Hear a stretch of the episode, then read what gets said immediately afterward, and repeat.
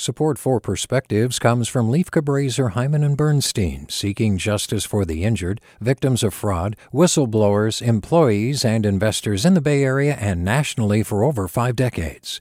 Online at lchb.com. Hey, it's Glynn Washington from Snap Judgment. And if you love what you're hearing, and I know you love what you're hearing, please consider becoming a KQED member get special access to cool events, behind the scenes footage, and so much more. Plus, you'll sleep better at night knowing you did your part for the community you depend upon. It's in you. Please be in it. Visit donate.kqed.org slash podcasts to sign up now. That's podcast with an S. Thanks. From KQED. I grew up on classic cinema, and my favorite character actor of all time is, in fact, the city of San Francisco. The whole Bay Area deserves recognition, but to be fair, who among us doesn't say we're from San Francisco or Oakland, when in reality we're from Millbrae or Fremont and would rather spare the geography lesson?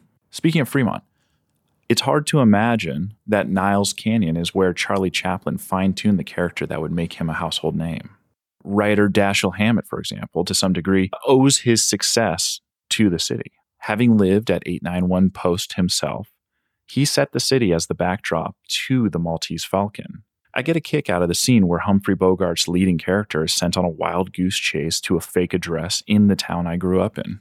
He's visibly annoyed because, in all likelihood, a trip from Nob Hill to Burlingame and back, going 35 miles per hour via Mission Street, probably took him two hours. Hammett's logical follow up to this blockbuster, hard boiled private eye drama was obviously a comedy about an alcoholic, semi retired detective in the Thin Man series. In After the Thin Man, the leading characters, Nick and Nora, return home to San Francisco.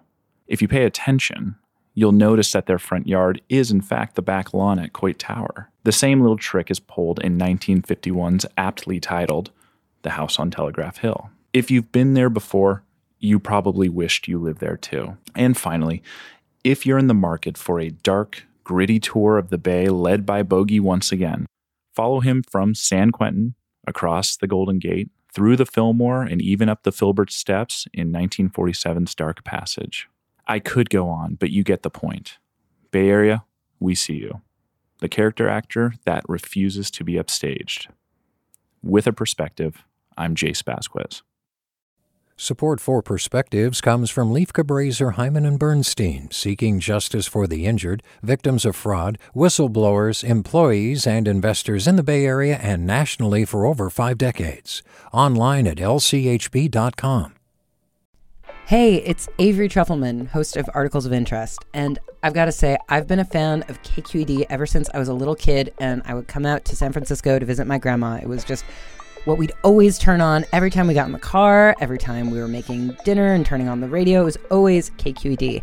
And then over the years, I've become a massive fan of KQED podcasts because this is local reporting at its best. These are answers to questions you've always wanted to know, interviews with exciting, unusual voices, necessary journalism, all told with love and care and artistry. And did you know that a majority of KQED's funding actually comes from members? It's just people like you and me supporting the programs they love while also getting access to cool events, behind the scenes footage, and so much more. If you want to sign up and be a part of this amazing community, visit donate.kqed.org slash podcasts to become a member today. That's podcasts with an S. Thank you for listening and thank you for your support.